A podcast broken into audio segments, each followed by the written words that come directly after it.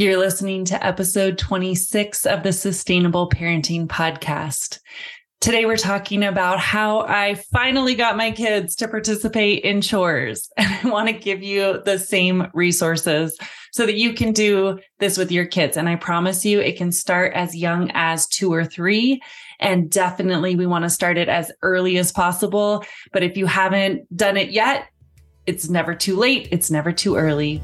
So let's dive in. Hello, and welcome to the Sustainable Parenting Podcast. Let me tell you, friend, this place is different. We fill that gap between gentle parenting and harsh discipline that's really missing to parent with kindness and firmness at the same time and give you the exact steps to be able to parent in ways that are more realistic and effective. And for that reason, finally feel sustainable. Welcome.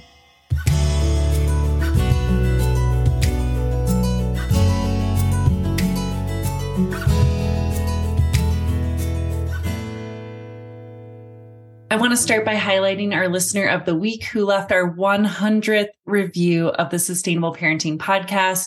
Anna Barnard, who said, I love how realistic Flora is. She really gets what it's like to be a mom in a busy world.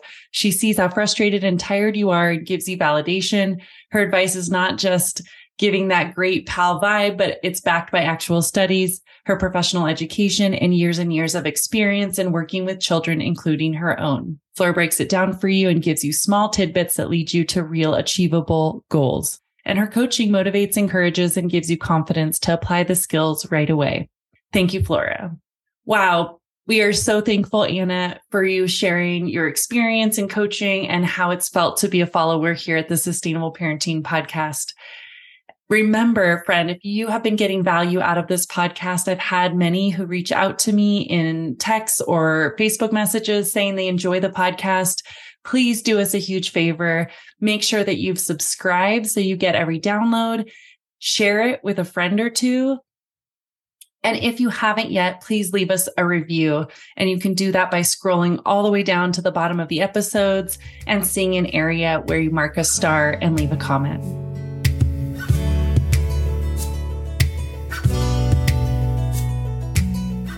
Now let's dive into how to get our kids to help with chores. This is something I hear a lot from parents like, is it too young to expect something of them? I don't know. They're only three or five or seven. I hear that even from parents. Or I'll have parents say, well, it is pulling teeth. Anytime I ask them to do something, they will be like, oh, or no, or it creates a fight. So I'm like, whatever, it's not worth it. I'm just going to do it myself. Friend, today's episode is going to address all of these areas. So, first thing that I want you to know about how I got my kids to participate in chores is we made agreements in advance. You're probably like, ah, we're hearing that all the time from you, Flora. And I hope that you are. I hope that you are starting to feel like you're hearing that all the time from me because it's an important key to how I see parents getting into more joy and ease make an agreement in advance. So, for instance, when I was just asking my kids ad hoc, like in the moment occasionally to help with something, it didn't go well. I'd be like, hey guys, could you help unload the dishwasher? We've kind of got a lot going on. And they'd be like, oh, moan, groan, I don't want to. And then it was like this battle. Or if I was saying, you know, I think that today let's make your lunch.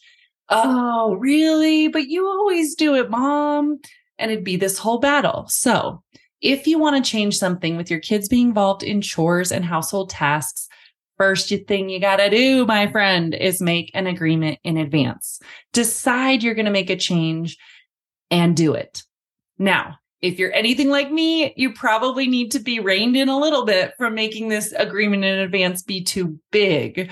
Like I remember one summer when I was trying to get the kids to do some like schoolwork regularly through the summer, I was like, we're going to write a letter to grandma every single day.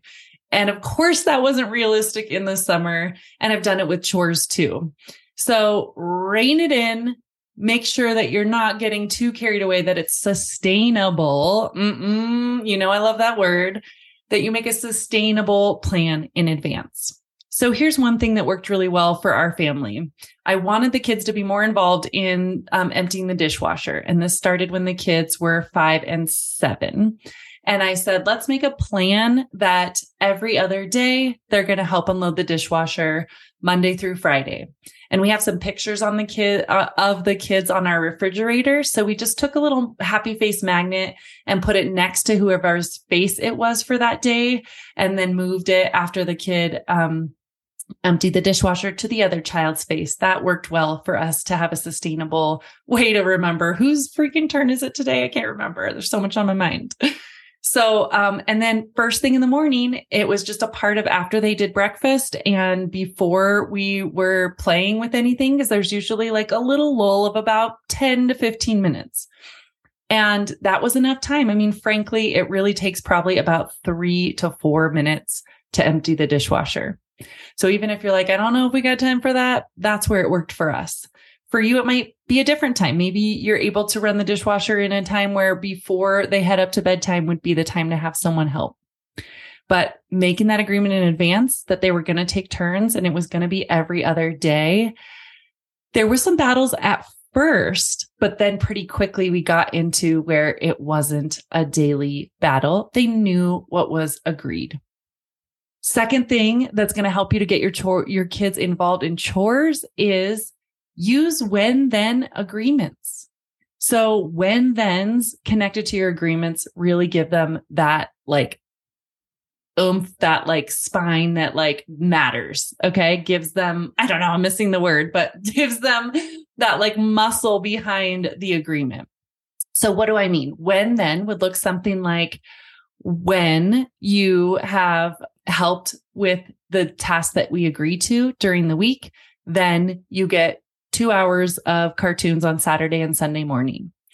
Um, and when there's a day we have a battle over something, then you automatically lose a half hour of that time. And I think it's important to use increments when we're taking things away instead of the whole thing. That's it. You lost cartoons. Well, then what's to motivate them the next day to do that chore? So I find that that's the most sustainable. Look at the privileges that you're already likely giving the kids. So you don't have to add an extra, like you get a toy from Target or you, we're going to go get ice cream. No, no, no. Just the typical rhythm of privileges that they're already enjoying. You just tie that to their responsibilities. And friend, hear this. Here's a key reason this is important because privilege without responsibility equals entitlement. Hear that again. Privilege without responsibility equals entitlement. So if you've been frustrated that your kids just seem to demand the right to watch their shows and never be helpful, that's because you may be missing that equation. Let's start putting in place regular agreements in advance tied to when thens. When you've done what you need to do for the family to be helpful, then you get the things that you want to do. When you've done what you need to do, then you get what you want to do. Really straightforward. And this is really a good lifelong principle. This is not bribing. This is the real life way that we live. You know, when you show up to work, then you get your paycheck and you don't get fired. When, you know, for myself, when I clean my house, then I get to enjoy a clean house. When I go grocery shopping and do that work, I have grocery food in the fridge to get to eat. You know, I mean, it's when then the when we do our work, then we get our rewards is a system we want them to set up for life. So, two key things that got my kids involved in chores. One was agreements in advance. Two was things that were tying it to a when then. Friend, if you need help with this and you're not sure, or you're like, what about at this age group or that age group? This is what I love to do as a parenting coach. And as one mom just said to me this morning, she's like, How do people do this without help? I mean, like everything you just shared with me, Flora, I don't, this is helping so much. And how do people do this parenting thing well without help? And I was like, well, you know how it used to be was that the grandmas and the moms or the dads and the grandpas all lived together and we had this generational wisdom and support right there at our fingertips and nurturing us in the family. But we don't have that in our world mostly today. If you do have it, that's fantastic. But a lot of times we don't have it. Or even if we have those people in our lives, they might not be the example we're wanting to influence us the strongest. So we live in a world where we find the help in the best way we can. And friend, I'd love to be that support for you. Reach out and I have options between utilizing insurance or having a group option that really brings the cost down for you so that we can get you the support to have more joy and ease in parenting. Because, friend, I want you to be having every tool you can to parent with kindness and firmness at the same time so that parenting finally feels sustainable.